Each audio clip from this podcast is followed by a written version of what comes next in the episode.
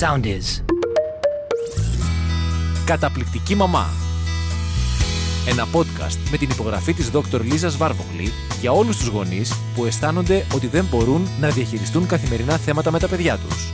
Κι όμως, μπορείς και εσύ να γίνεις μια καταπληκτική μαμά ή ένας καταπληκτικός μπαμπάς.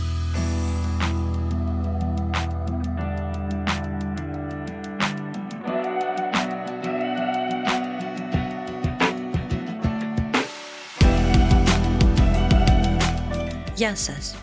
Καλώς ήρθατε σε ένα ακόμα επεισόδιο της καταπληκτικής μαμάς με την Λίλια Ζησοπούλου και τη Λίζα Βάρβογλη και σήμερα μιλάμε για τα παιδιά που ζητάνε συνέχεια. Μαμά πάρε μου αυτό, μαμά δώσε μου εκείνο, μπαμπά πάρε μου, πάρε μου, πάρε μου, πάρε μου ή τι μου έφερες, τι μου έφερες, τι μου έφερες. Όλοι το έχουμε δει, όλοι το έχουμε ζήσει ακόμα και αν όχι από εμάς, από φιλικές μας παρέες και ζευγάρια.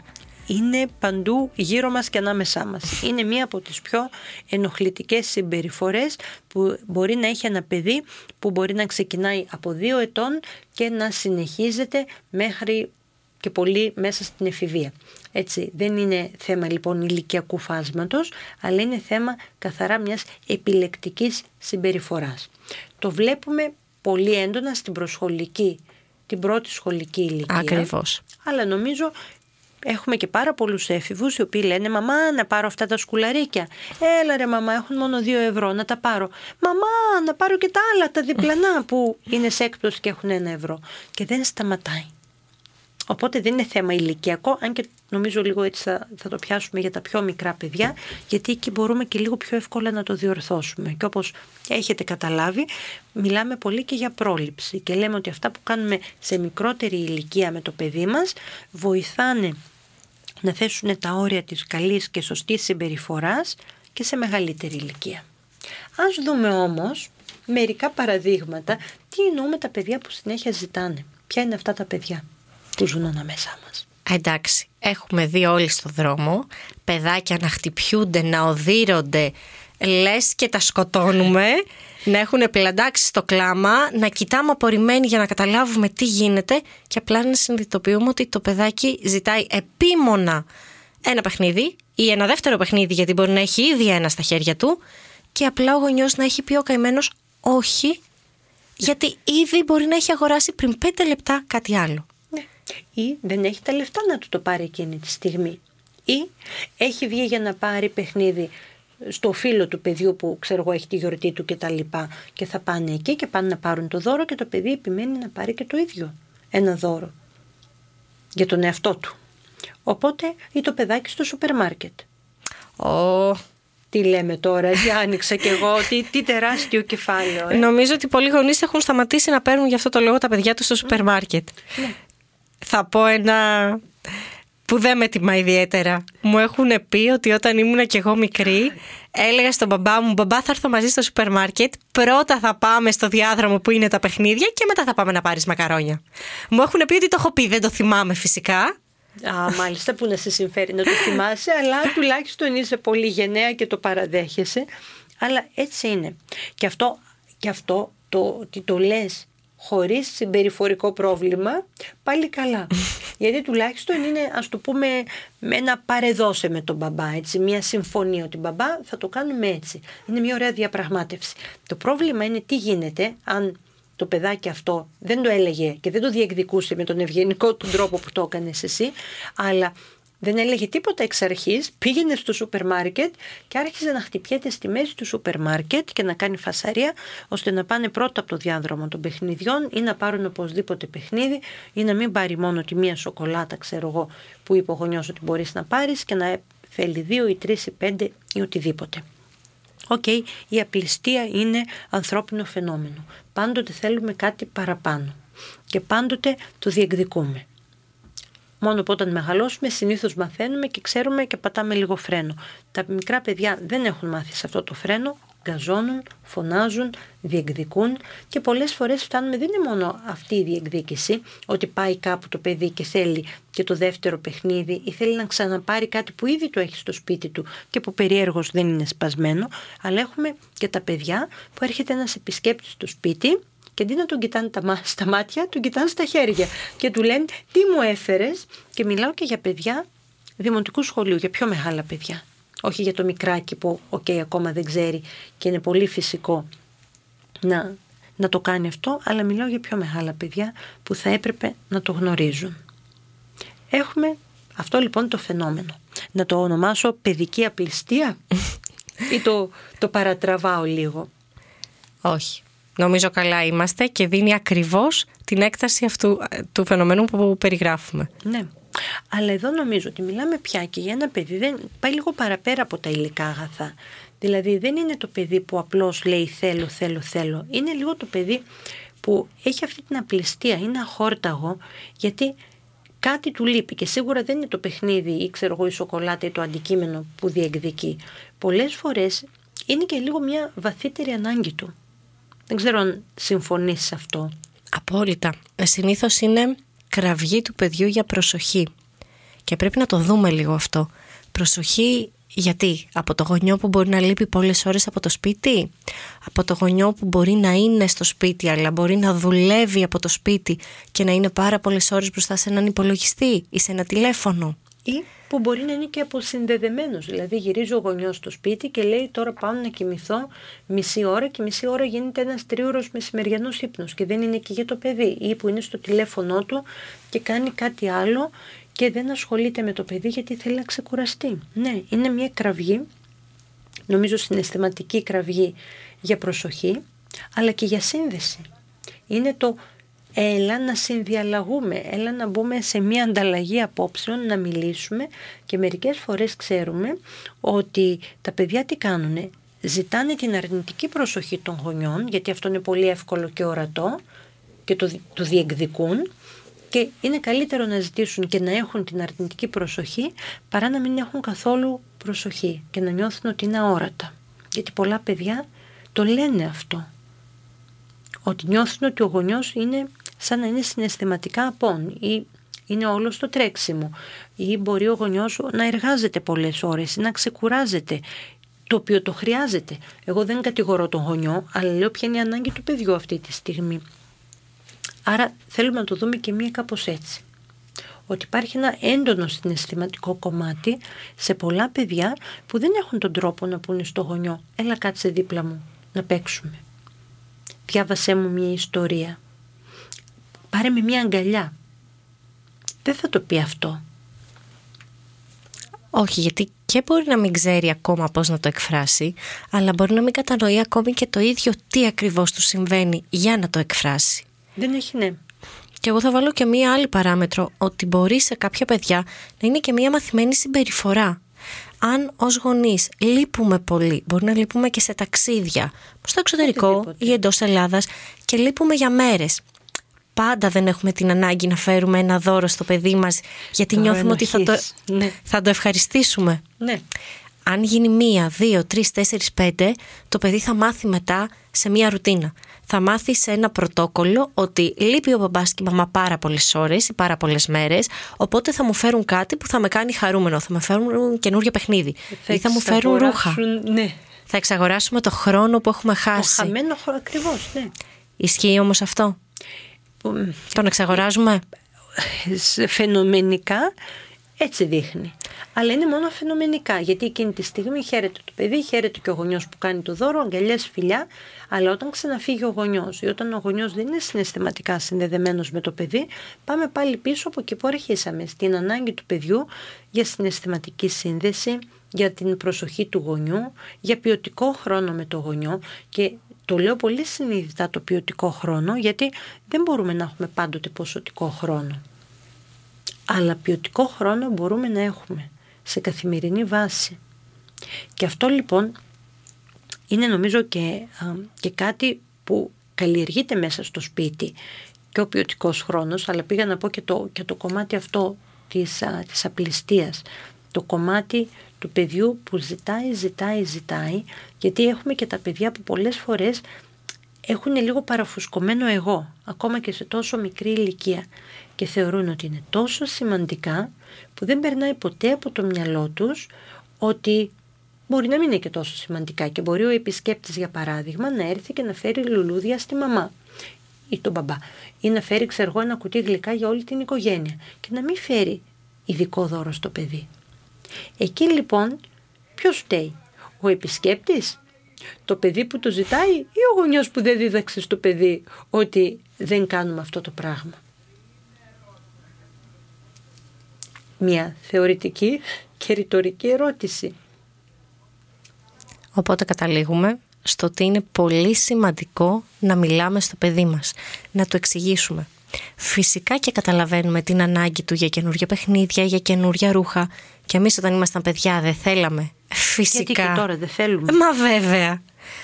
Αλλά είναι πολύ ωραίο και πολύ σωστό να εξηγήσουμε σε ένα παιδί σε ποιες περιπτώσεις μπορούμε να περιμένουμε δώρο, όπως όταν είναι τα γενεθλιά μας ή ξέρουν ότι θα έρθει κάποιος για να δει εμάς και είναι ok το να έρθει κάποιος φίλος μας και να θέλει να δει τη μαμά ή τον μπαμπά και να φέρει ένα δώρο στο μπαμπά ή στη μαμά. Να φέρει ένα κουτί γλυκά που θα το χαρούμε όλοι. Ναι. Δεν χρειάζεται να περιμένουμε από όλους να τους κοιτάμε στα χέρια και να περιμένουμε τι δώρο θα μας φέρουν και κάθε φορά που θα έρχεται κάποιος να σκεφτόμαστε Α, τι θα μου φέρει τώρα.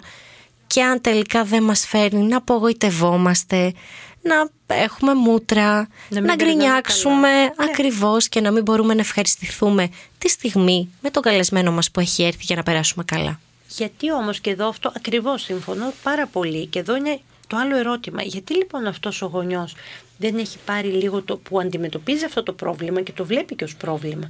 Γιατί λοιπόν τι τον έχει εμποδίσει μέσα του ενώ ψυχολογικά να πάρει αυτό το χρόνο και να πει στο παιδί του τι ξέρεις κάτι αγάπη μου. Μερικές φορές δεν θα φέρουν δώρο σε σένα, μπορεί να μην φέρουν ούτε και σε μένα.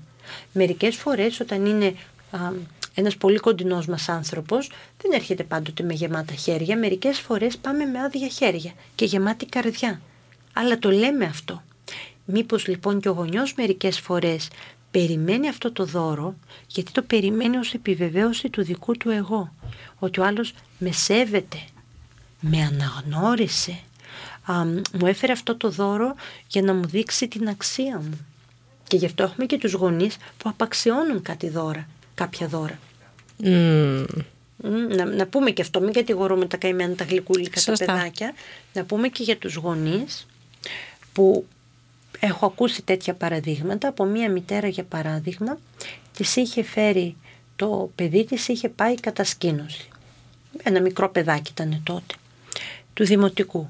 Γυρνώντας λοιπόν από την κατασκήνωση, τα πήγαν δεν ξέρω κάποια εκδρομή και τα λοιπά και αγόρασε κάποιο ξύλινο κουτάλι, κουτάλα, κάτι τέτοιο από, το, από εκεί που είχαν πάει, από την εκδρομή.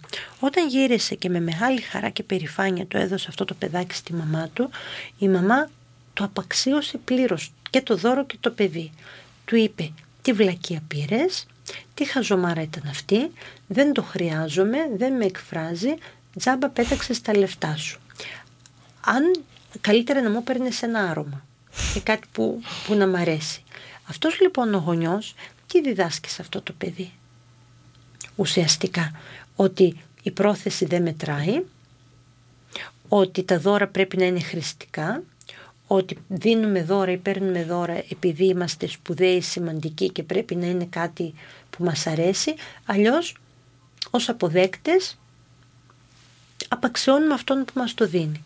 Αυτό λοιπόν το παιδί, το συγκεκριμένο, γιατί το έβλεπα σε θεραπεία, είχε πάρα πολλά τέτοια προβλήματα, απαιτώντας, που απαιτούσε πάρα πολύ πράγματα από τους άλλους. Και δώρα και το χρόνο τους και χρήματα και οτιδήποτε. Και ήταν ένα μοτίβο.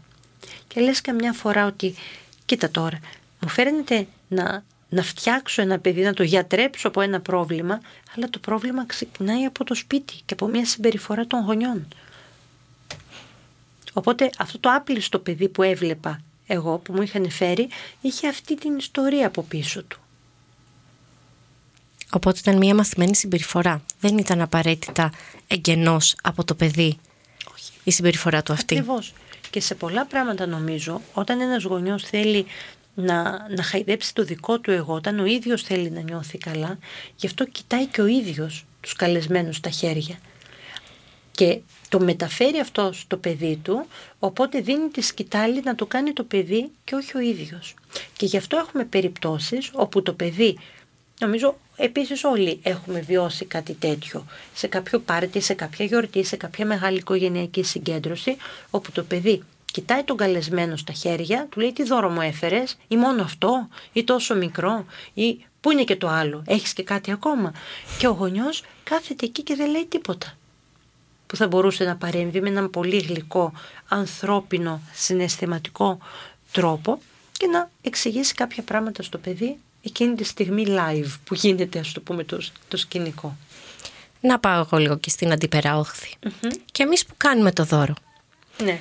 Πόσες φορές έχουμε δει περιστατικά όπου ο αγαπημένος ξάδερφος ή ο αγαπημένος θείος έχει φέρει ένα φανταστικό, μεγαλοπρεπές, πανάκριβο παιχνίδι ναι. στο τετράχρονο παιδί μας, στο πεντάχρονο, Ναι. το οποίο εννοείται ενθουσιάζεται, συνδέει τον αγαπημένο μας ξάδερφο με αυτό το παιχνίδι και περιμένει ότι όλα τα υπόλοιπα παιχνίδια που θα έχει από εκεί και πέρα από αυτόν τον άνθρωπο θα είναι τεράστια, πανάκριβα, ε, θα φαίνονται πολύ γκράντε και συνδέει εν, με, κατά κάποιο τρόπο την αγάπη με αυτά τα παιχνίδια. ναι.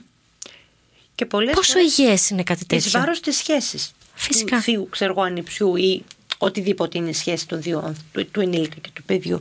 Ναι, είναι προβληματικό.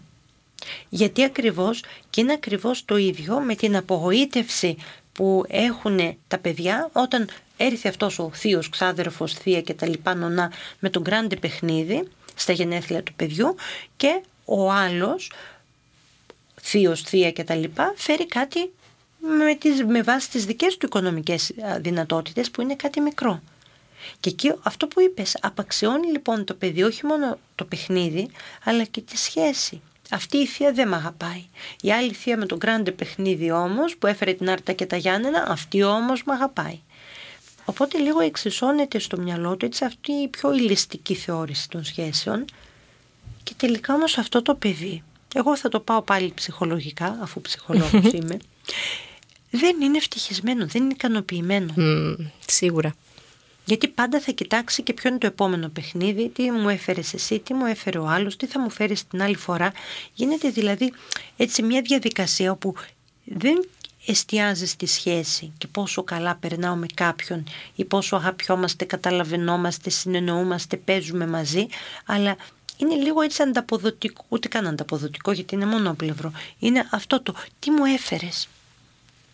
Και είναι αυτή όμως η απληστία πολλές φορές το τι μου έφερες είναι η εύκολη λύση στο κάνε με χαρούμενο, δώσε μου λίγη χαρά και ευχαρίστηση με ένα παιχνίδι που μέσα στα επόμενα 10 λεπτά μπορεί και να έχεις σπάσει, μπορεί και να έχει μείνει, δεν ξέρω, ε, κάτω από ένα τραπέζι, πίσω από έναν καναπέ ξεχασμένο και να μην υπάρχει τίποτα. Υπάρχει και αυτό στην απληστία. Οπότε αυτή η απληστία έχει και αυτό το συν- βαθύτερο συναισθηματικό κομμάτι, οπότε που και που πρέπει λίγο και εμείς να το δούμε. Γιατί άραγε το παιδί μου φέρεται έτσι, τι είναι αυτό που θέλει, τι υπάρχει στη ζωή του που είναι ανικανοποιητό. Και σίγουρα κανένα παιδί δεν ικανοποιήθηκε με ένα ακόμα παιχνίδι, με ένα παραπάνω δώρο, με μία παραπάνω τέτοιου είδους ηλικία ανταμοιβή. Άρα αλλού θα πρέπει να ψάξουμε τις απαντήσεις. Και κυρίως νομίζω ότι θα πρέπει να εστιάσουμε στην ποιότητα των σχέσεων και στη συζήτηση. Έχουμε ξεχάσει τα τελευταία χρόνια να συζητάμε. Τη συζήτηση την έχει πάρει, τη- το ρόλο του γονιού και τη συζήτηση με το γονιό την έχει πάρει τηλεόραση, τα ηλεκτρονικά παιχνίδια, τα social media, αλλά αυτά δεν είναι συζήτηση. Κάποια είναι, αν υπάρχει κάποια πληροφορία, μια έτσι μονομερής ε, παροχή πληροφοριών, αλλά δεν είναι συζήτηση. Όπου βάζουμε το παιδί μας κάτω και του εξηγούμε. Του λέμε τους κανόνες. Ξαφνικά μας έχει πιάσει νομίζω και κάτι σαν κοινωνία και νομίζουμε ότι είμαστε πολύ επαναστάτες αν δεν έχουμε κανόνες. Αλλά δεν υπάρχει καμία οργανωμένη κοινωνία η οποία να μην έχει κάποιους βασικούς κανόνες. Βασικούς κανόνες ανθρωπιάς, α, μ, λειτουργίας των σχέσεων, προσδοκίες για το πώς φερόμαστε σε αυτό ή σε εκείνο το μέρος. Και ένα παιδί ναι κάποια πράγματα θα τα μάθει βιωματικά. Θα πάει στο σπίτι και και ξέρει ότι στο σπίτι της γιαγιάς μπορεί να κάνει ό,τι θέλει και να χοροπηδάει στο κρεβάτι τραμπολίνο και να φάει στο σαλόνι της γιαγιάς ό,τι θέλει και η γιαγιά δεν θα πει τίποτα και ας κάθεται στον καναπέ αλλά αυτά δεν επιτρέπονται στο σπίτι και στο σχολείο δεν επιτρέπεται ξέρω εγώ κάτι άλλο και στην εκκλησία είναι διαφορετικά και ούτω καθεξής.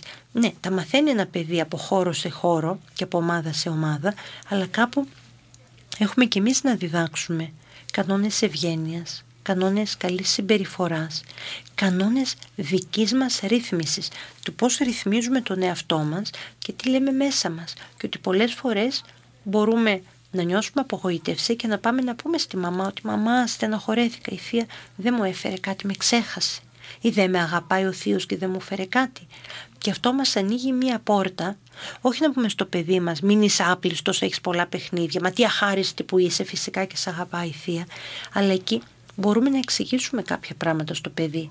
Το για ποιο λόγο δεν έγινε, ίσως έχει μείνει άνεργη, ίσως έχει αυξημένες ε, οικονομικές ανάγκες κάπου αλλού, ίσως έφερε ένα μικρό δώρο αυτή τη φορά ή οτιδήποτε. Και εξηγούμε και για τις σχέσεις. Και για τις σχέσεις με τους άλλους και για τη σχέση με τον εαυτό μας. Και πώς ικανοποιούμαστε και με τα μικρά πράγματα και όχι πάντοτε με τα μεγάλα δώρα και τα υλικά πράγματα. Είναι μεγάλη συζήτηση. Αλλά φέρνει και μεγάλα αποτελέσματα όταν την κάνουμε. Αυτά λοιπόν για σήμερα. Σας αφήνουμε έτσι με πολλές σκέψεις και ερωτήματα. Να είστε καλά και θα σας περιμένουμε στο επόμενό μας επεισόδιο. Ευχαριστούμε που ήσασταν μαζί μας.